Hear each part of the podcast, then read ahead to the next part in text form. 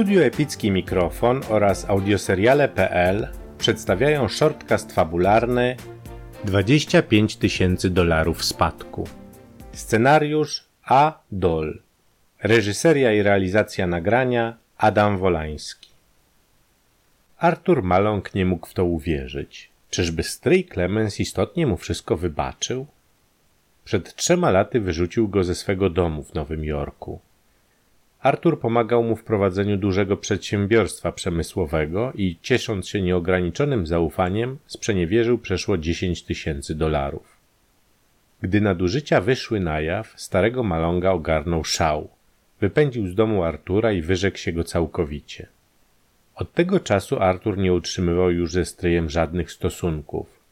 Wrócił do kraju, bolejąc nad tym, że stracił część spadku, którą niewątpliwie otrzymałby od bogatego staruszka. A Clemens Maląg już w tych czasach nie domagał i nie ulegało żadnej wątpliwości, że niedługo pociągnie. Artur jak dawniej prowadził beztroski, hulaszczy tryb życia.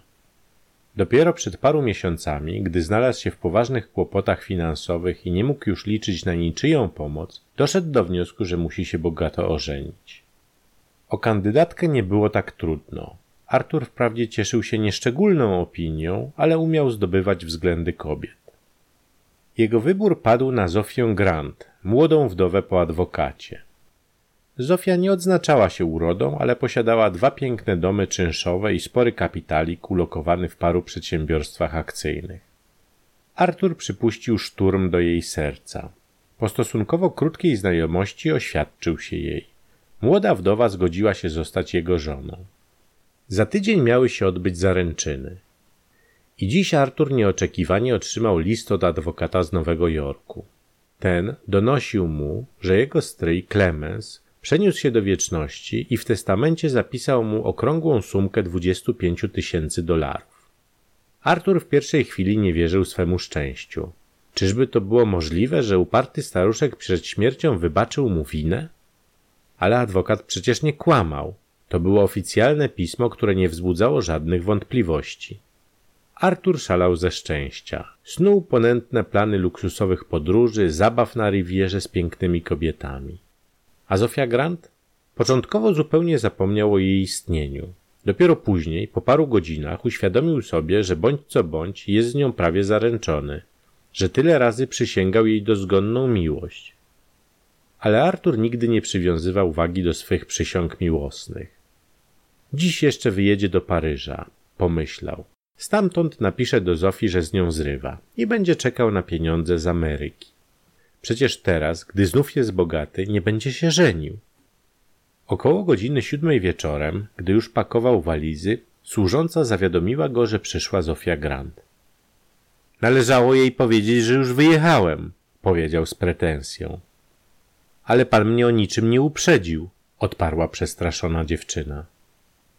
Artur wszedł do gabinetu. Trudno, trzeba będzie odbyć tę nieprzyjemną rozmowę, pomyślał. Zofia, jak zwykle, była bardzo czuła.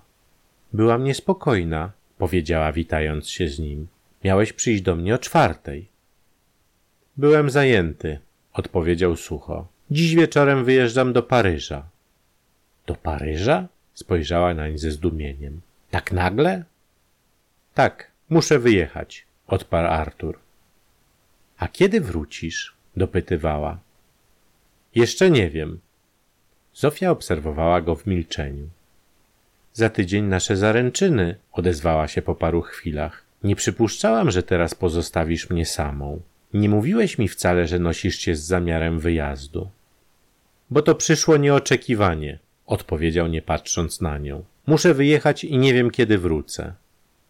Nie rozumiem. Czy myślisz dłużej zabawić niż tydzień? spytała. To nie jest wcale wykluczone, odpowiedział sucho. Zofia zagryzła wargi. Jesteś dziś jakiś inny, powiedziała. Co ci się nagle stało? Mylisz się. Jestem zawsze taki sam, wzruszył ramionami.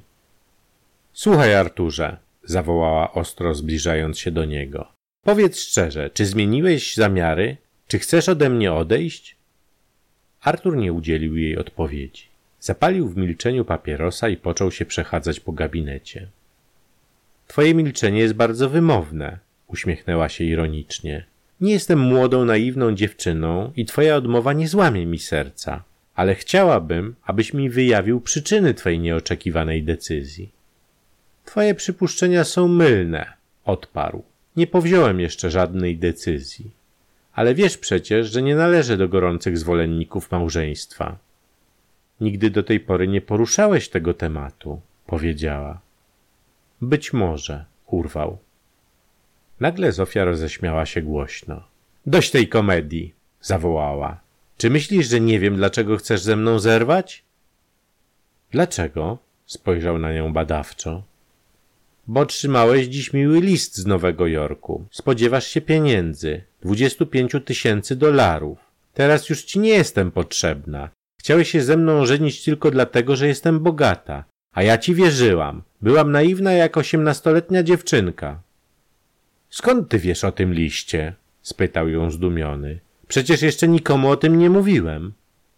Zofia zmierzyła go pogardliwym spojrzeniem i powiedziała: Życzę ci szczęśliwej podróży. Może znajdziesz w Paryżu jakąś bogatą wdówkę, bo na pieniądze z Ameryki lepiej nie liczyć. A co to ma znaczyć? krzyknął. Twój stryj cieszy się najlepszym zdrowiem i sądzę, że nigdy się z tobą nie pogodzi.